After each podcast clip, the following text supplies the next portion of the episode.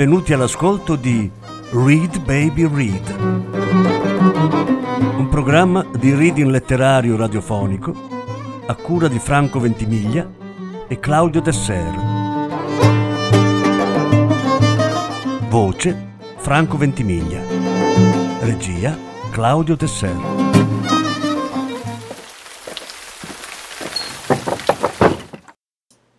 Zoran Živkovic Due storie dal libro Sei biblioteche. Lettura in quattro parti. Prima parte. La biblioteca notturna.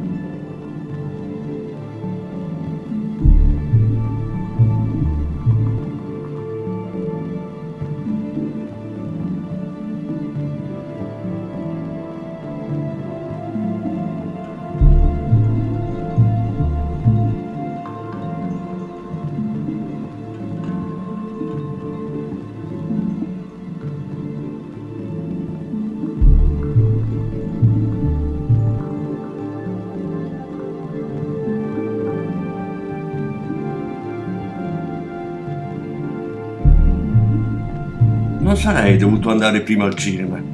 Se avessi saputo che il film durava quasi due ore, avrei fatto in precedenza un salto in biblioteca. In quel caso mi sarei imbarazzato a starmene con i libri sulle gambe durante la proiezione del film, anche se difficilmente qualcuno se ne sarebbe accorto.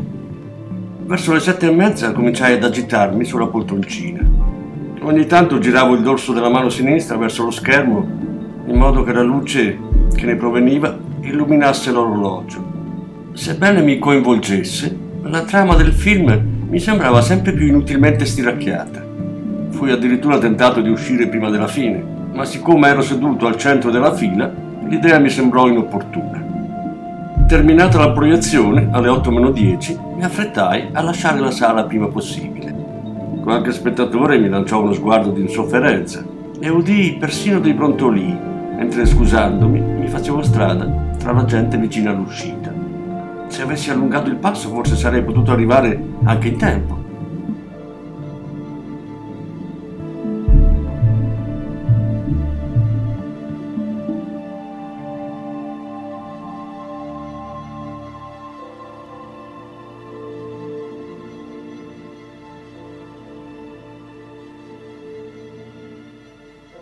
La biblioteca non era molto distante dal cinema Chiudeva alle 8, ma non era il caso di arrivarci all'ultimo momento. Essendone un assiduo frequentatore, contavo su una certa benevolenza da parte del personale. Tutto naturalmente sarebbe stato diverso se quel giorno non fosse stato venerdì. Così se non fossi riuscito a prendere i libri allora, la prima occasione per farlo si sarebbe ripresentata soltanto il lunedì successivo, il che voleva dire che durante il fine settimana non avrei avuto niente da leggere e quell'evenienza non mi andava proprio a genio. Dato che vivo da solo, è inevitabile che io abbia una gran quantità di tempo libero che devo riempire con qualcosa. Da un pezzo avevo capito che mi piaceva di più ingannarlo leggendo il tempo. Di certo è assai più utile e gradevole che non rimbecillirsi davanti al televisore. Il pericolo che aleggiava su di me, trascorrere i due giorni successivi guardando la tv, pieno di frustrazione e di senso di colpa, mi spinse a correre. Non fu facile però, perché nel frattempo, mentre ero al cinema, aveva cominciato a nevicare. Trasportati dal vento, i fiocchi cadevano obliqui, colpendomi il viso mentre avanzavo in fretta. Erano grossi e fitti, così che alla fine dovetti aprire l'ombrello e tenerlo non tanto sopra di me quanto davanti. Questo rallentò i miei passi, perché non vedevo più bene dove stavo andando. Per fortuna conoscevo la strada e poi con quel maltempo c'erano pochi passanti con i quali avrei potuto scontrarmi. Arrivai davanti alla biblioteca alle 8 e 3 minuti. Me ne accorsi guardando attraverso la porta a vetri, sul grande orologio che pendeva dal soffitto vicino all'entrata. Le luci erano ancora accese, ma se la porta fosse stata già chiusa, nemmeno la confidenza che avevo con i bibliotecari mi avrebbe aiutato. Pieno di ansia, afferrai la maniglia fredda e l'abbassai. Non riuscii a trattenere un sospiro di sollievo quando la porta cominciò ad aprirsi. Entrai velocemente e prima di chiudere il battente dietro di me scossi all'esterno lo strato bianco che ricopriva l'ombrello. Passai qualche momento all'ingresso, togliendomi la neve anche dai capelli e battendo le scarpe bagnate sullo zerbino per togliere i grumi di neve fangosa. Tirai fuori anche il fazzoletto e pulii gli occhiali, sui quali goccioline d'acqua deformavano tutto ciò che riuscivo a vedere. Deposi l'ombrello chiuso dentro un apposito contenitore di ottone vicino alla porta e mi affrettai su per lo scalone fino alla sala principale della biblioteca al primo piano. Nell'edificio faceva molto caldo e così le lenti ancora fredde degli occhiali si appannarono già mentre salivo. Dovetti togliermeli per pulirli di nuovo quando entrai nella grande sala illuminata da lampade al neon. Non mi fermai mentre lo facevo. Sebbene sia alquanto miope, mi muovevo senza difficoltà, perché davanti a me si stendeva un largo tappeto rosso scuro, privo di qualsiasi ostacolo. I tavoli e le sedie si trovavano sulla sinistra, vicino alle alte finestre. Con gli occhiali e il fazzoletto in mano, mi camminai a grandi passi verso il bancone sul lato opposto della sala. Sulla destra si ergeva uno scaffale pieno di cataloghi e di vari libri di consultazione, che a causa della mia vista offuscata assomigliava a un'oscura massa incombente. Mi rimisi gli occhiali mentre mi avvicinavo al bancone. Per il ritardo avevo già formulato mentalmente quella che mi sembrava un'ottima scusa, che accompagnata da un sorriso appropriato avrebbe dovuto addolcire il bibliotecario. A meno che non siano di carattere scontroso, le persone in tali occasioni si mostrano ancora più gentili, persino quando la richiesta sembra loro esagerata, magari per vantarsi poi della propria bontà ma non trovai nessuno cui dire quello che mi ero preparato. Dietro il bancone non c'era anima viva. Avrei potuto notarlo già prima se avessi avuto indosso gli occhiali.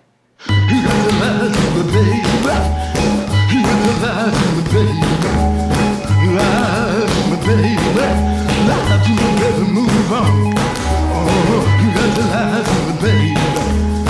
You got baby. Oh, you got baby.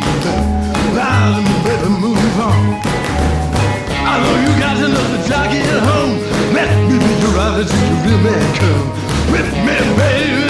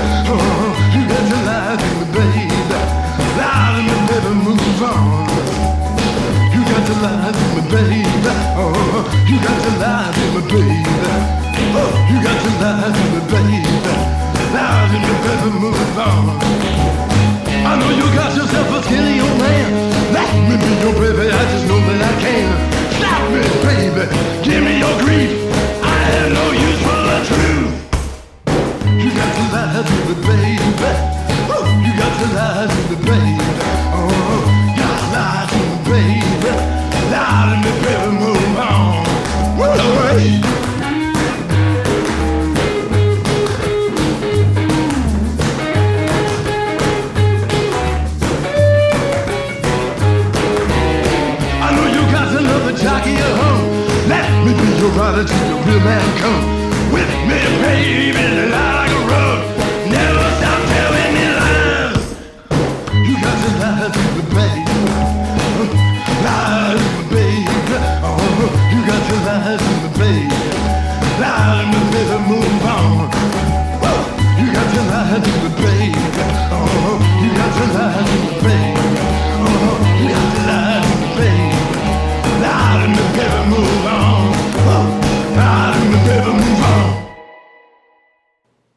Guardai attorno confuso. In un primo momento pensai che forse, mentre ero impegnato a pulirmi le lenti, avevo oltrepassato senza notarlo il bibliotecario, che metteva in ordine i cataloghi e i libri di consultazione fuori posto. ma non c'era nessuno dietro di me. La lunga sala era vuota. Dopotutto era poco probabile che ci fossimo incrociati senza che me ne fossi accorto. E il bibliotecario poteva anche sfuggire a me, ma non io a lui. E poi sicuramente non mi avrebbe lasciato passare senza rivolgermi la parola. Esitando, mi voltai nuovamente verso il bancone. Allora mi sovvenne l'ovvietà della situazione. Non aspettando più nessuno, il personale si era ritirato in una delle stanze annesse per prepararsi a uscire. Tossii per attirare l'attenzione, ma nessuno apparve dalla porta laterale semiaperta, che era l'unica dalla quale si poteva accedere al vano dietro il bancone.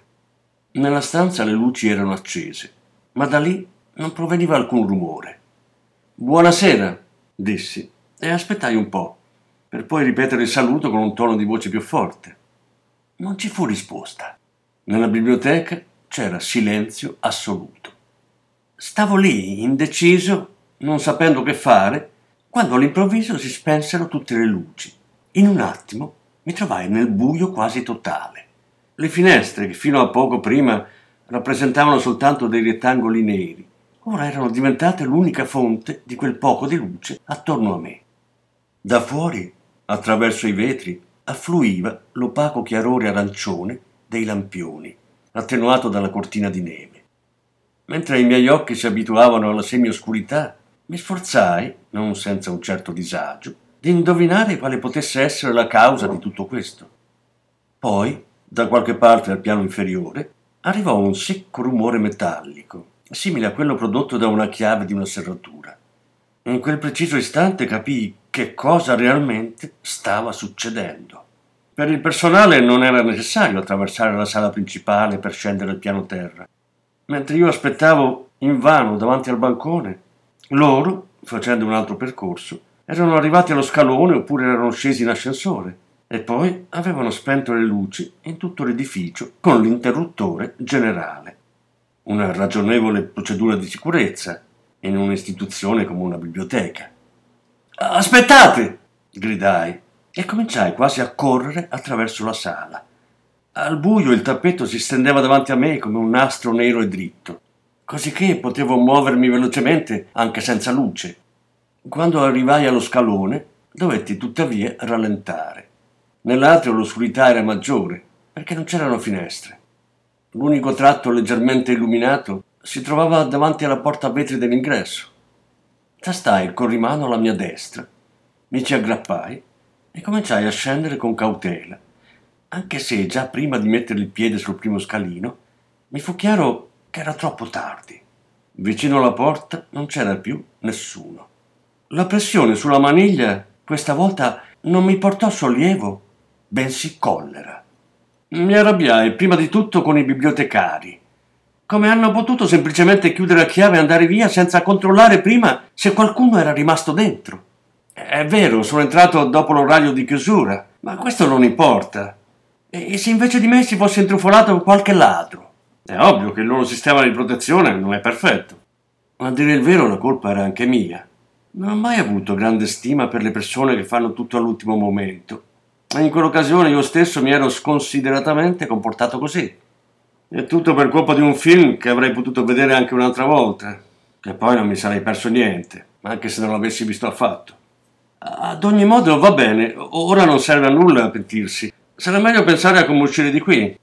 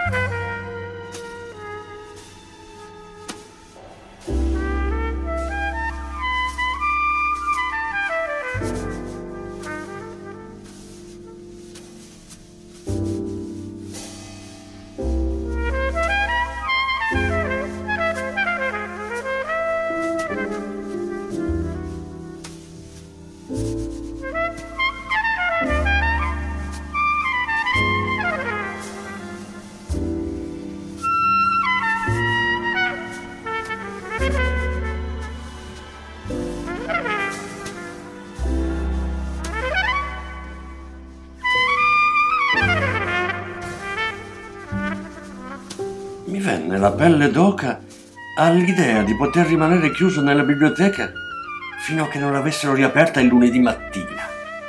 Questo non mi sarebbe proprio piaciuto, anche se con tutti quei libri non mi sarei annoiato. È probabile, mi dissi, che insieme alla luce anche il riscaldamento sia stato spento. Adesso fa ancora caldo, però col passare delle ore farà sempre più freddo. Tra due giorni potrebbero addirittura trovarmi congelato, nonostante il cappotto che indosso. C'erano anche altri guai. Non patirò la sete. La toilette probabilmente funziona. Ma come potrò tuttavia resistere senza cibo per 60 ore? E dove dormire? Non posso stare tutto il tempo seduto a leggere. Scossi il capo, tenendo ancora stretta la maniglia, come se sperassi che alla fine avrebbe ceduto. Bisognava trovare una soluzione.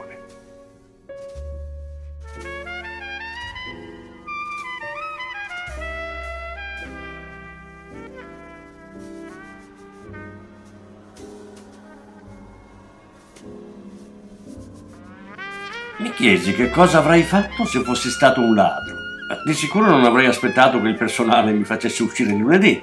Come reagirebbe una persona del genere al mio posto? Riflettei un po', ma tutto quello che mi veniva in mente era o di una violenza inammissibile, o troppo pericoloso, o realizzabile con difficoltà, oppure presumeva l'uso di attrezzi che io, si capisce, non avevo a disposizione.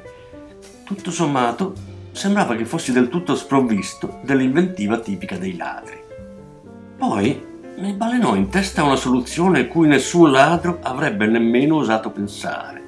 Esisteva una semplice via d'uscita da quell'impaccio ed era accessibile proprio grazie al fatto che ero arrivato nella biblioteca con onorevoli e non disoneste intenzioni. Tutto quello che dovevo fare era tornare al bancone e usare il telefono che lì si trovava. I telefoni funzionano anche quando la corrente elettrica non c'è Chiamerò la polizia e spiegherò che cosa mi è capitato. Forse sembrerà strano, ma anche se non dovessero credermi, io continuerò a chiamarli finché non verranno qui a controllare. Dopodiché tutto sarà più facile. È probabile che mi portino alla stazione di polizia per verbalizzare una dichiarazione. Finora non ho mai avuto a che fare con la polizia, ma anche questo è più accettabile che languire qui per due giorni e mezzo.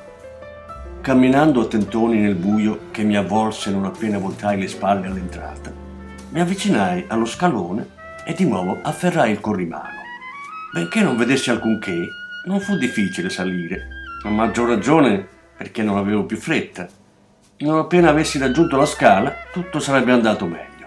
E così fu, però non soltanto grazie alla scarsa luce che proveniva dalle finestre. Nonostante fosse attenuata dalla protezione di plastica verde, la lampada da tavolo, che era accesa sul bancone, sembrava una specie di riflettore.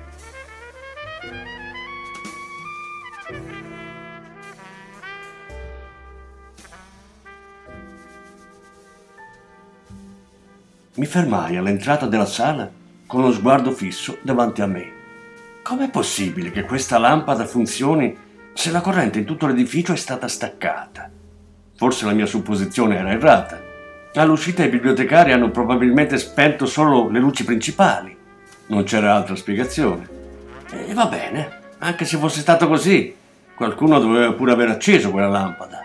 Non era accesa, quando poco prima ero uscito dalla sala e nella biblioteca non c'era nessuno, a parte me, che avrebbe potuto farlo. O forse anche questa convenzione era sbagliata. Come risposta, un attimo dopo la porta che conduceva alla stanza laterale si spalancò e qualcuno si portò dietro il bancone.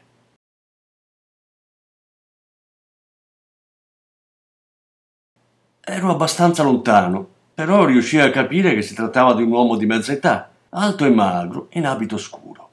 Si diresse verso la sedia del bibliotecario e ci si sedette, dedicando la sua attenzione a qualcosa che aveva davanti a sé. Non diresse lo sguardo verso di me, ma anche se l'avesse fatto, difficilmente mi avrebbe distinto nell'oscurità. Rimasi nascosto, tentando di capire chi potesse essere. Non ci misi tanto a intuirlo. La guardia notturna. Come mai non mi era venuto in mente prima? La sua presenza era del tutto giustificata. Tirai un sospiro di sollievo. Le mie pene erano finite. Non sarà necessario chiamare la polizia. Gli racconterò che cosa è successo. Non avrà motivo di dubitare delle mie parole. Dopotutto poteva verificare sul registro della biblioteca il fatto che fossi un socio irreprensibile da molti anni. Dovetti, tuttavia, adattare il mio ingresso alle circostanze. Una guardia notturna sicuramente non sospettava che qualcuno potesse piombare dal buio. Non dovevo sorprenderlo troppo o spaventarlo. Chissà come avrebbe potuto reagire. Quel genere di persone senza dubbio gira armata. Avrebbe potuto persino puntare la pistola verso di me. E questa era l'ultima cosa di cui io avevo bisogno. Tossii e mi incamminai piano verso di lui. Dopo qualche passo dissi con un tono soave e ben intenzionato Buonasera. Ero convinto che si sarebbe subito alzato in piedi, che forse sarebbe persino saltato dalla sedia. In quel caso mi sarei fermato e avrei lasciato che mi si avvicinasse per dargli la possibilità di calmarsi. Un ulteriore passo avanti o qualsiasi altro brusco movimento sarebbero stati inopportuni perché avrebbero potuto essere interpretati come una minaccia. Però, contrariamente alle mie aspettative, la guardia rimase seduta e tranquilla. Alzò lo sguardo verso di me e, per niente sorpreso, come se la mia apparizione fosse la cosa più naturale, mi rispose Buonasera, mi dica. Ripresi a camminare e raggiunsi il bancone. Nel frattempo notai che l'uomo aveva dei baffi neri, folti e ben curati mentre i suoi capelli erano già brizzolati. L'abito che portava sembrava di ottima qualità. Il fazzoletto che sporgeva dal taschino della giacca era intonato alla cravatta. A dire il vero, sono del tutto inesperto sulle divise indossate di solito dalle guardie notturne nelle biblioteche, però di sicuro non le immaginavo così. Fu come se davanti a me fosse comparso il direttore con indosso l'abito di gala. Vede? Cominciai. Ho tardato un po', non ha tardato per niente, mi interruppe l'uomo dietro il banco. Noi lavoriamo di notte. Questa è la biblioteca notturna.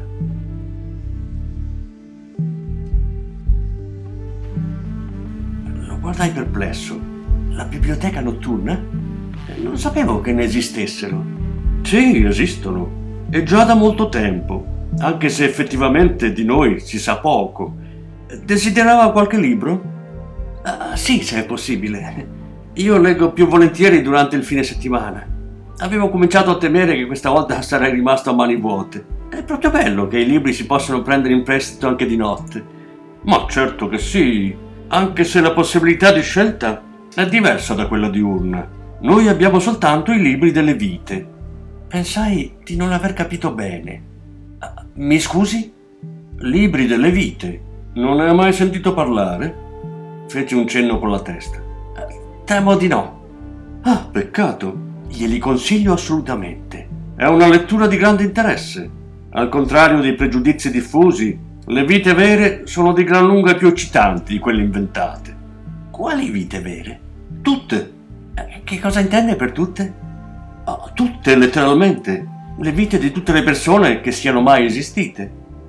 Per qualche istante osservai in silenzio l'uomo dall'altra parte del bancone. Devono essercene davvero tante. Giusto. 109 miliardi 483 milioni 256.710 al momento in cui lei è entrato in biblioteca. Non risposi subito. Speravo che il mio interlocutore interpretasse quel silenzio come espressione del mio stupore per il dato che mi aveva appena comunicato. Cominciai a riflettere febbrilmente. Che cosa sta succedendo qui? Chi è quest'uomo? Non è la guardia notturna, poco ma sicuro. Dubito anche che sia il bibliotecario notturno per il quale si spaccia. Comunque sia, devo stare molto attento. Mi trovo chiuso a chiave con lui dentro una biblioteca buia e deserta. Meglio evitare qualsiasi contrasto, non contestare nulla, non contraddirlo, non entrare in discussioni superflue. Bisogna cogliere l'occasione per uscire di qui con meno difficoltà possibili.